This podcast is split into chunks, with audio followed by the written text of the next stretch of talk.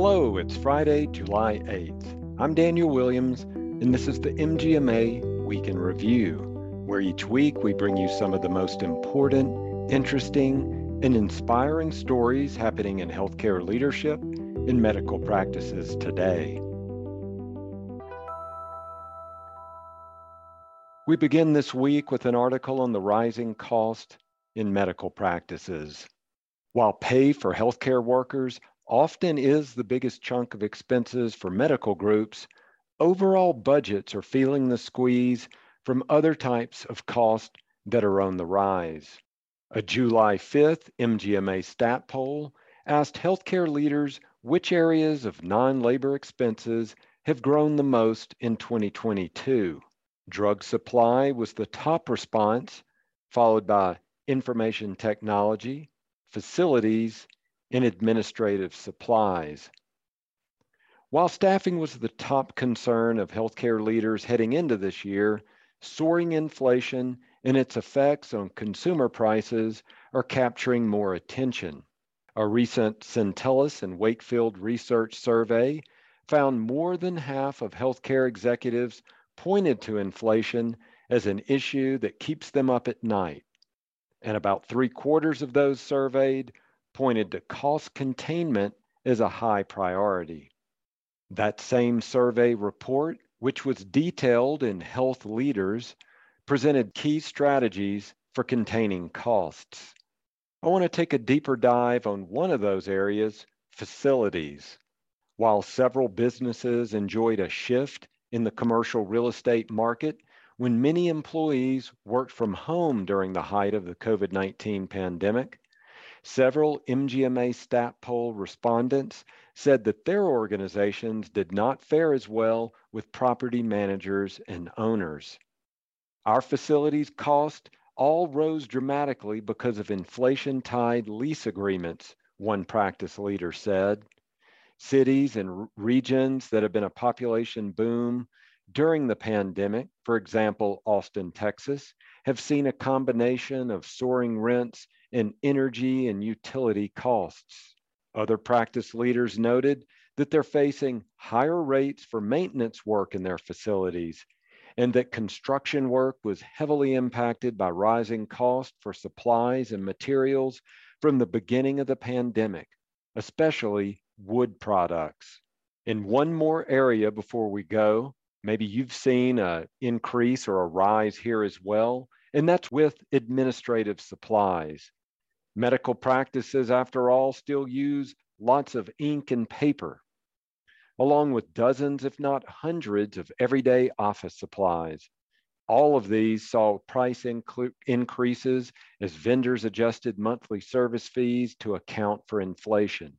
For some of the most sought after supplies, many healthcare leaders were frequently told they were unavailable or severely backordered. This led many practice leaders to invest more time into searching for and vetting alternative vendors and ultimately paying a premium for those new services. As I've said before in this segment, our ability at MGMA to provide great resources, education, and advocacy depends on a strong feedback loop. If you want to be part of that discussion, sign up by texting STAT to 33550 or visit mgma.com slash stat and make your voice heard in our weekly polls, which are sent via text message.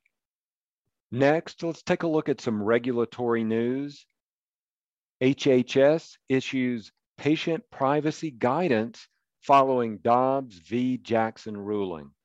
Last week, the U.S. Department of Health and Human Services Office of Civil Rights issued guidance on patient privacy following the Supreme Court's ruling on Dobbs v. Jackson, which overturned Roe v. Wade. The guidance works to clarify the specific circumstances under which the Health Portability and Accountability Act, or HIPAA, permits the disclosure of a patient's PHI without their express consent, and the degree to which a patient's medical information is protected on smartphones and tablets not issued by a healthcare organization. The new guidance document also outlines the intersection of the requirements under HIPAA and the disclosure of PHI to law enforcement as it relates to reproductive health care. You'll be able to find more information on the HHS OCR website. I'll provide you with a direct link in our show notes.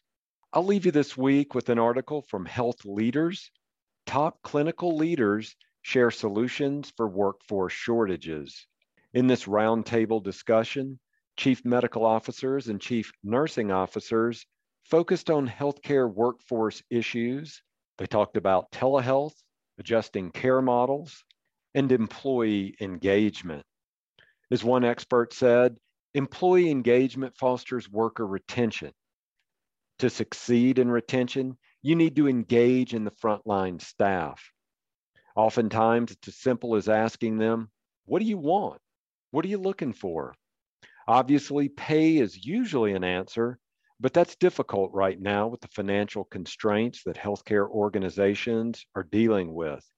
Retention should be more than just pay, and engagement and purposes are very effective keys.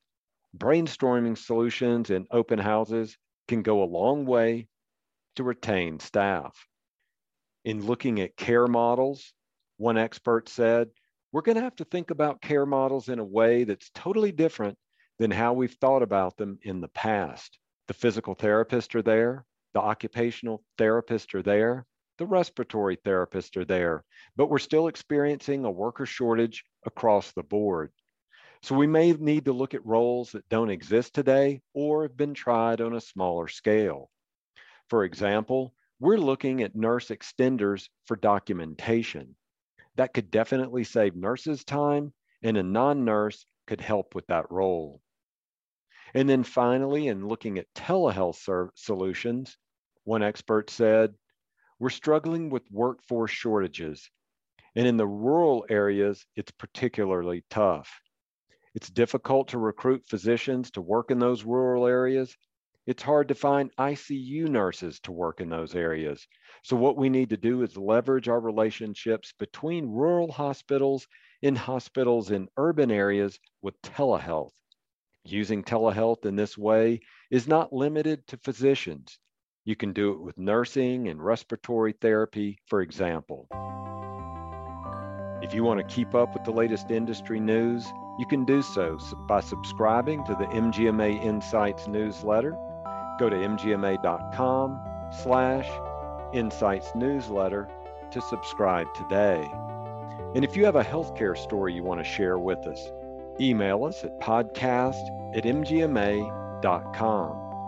This has been the MGMA Week in Review. I'm Daniel Williams. Thanks and have a great weekend.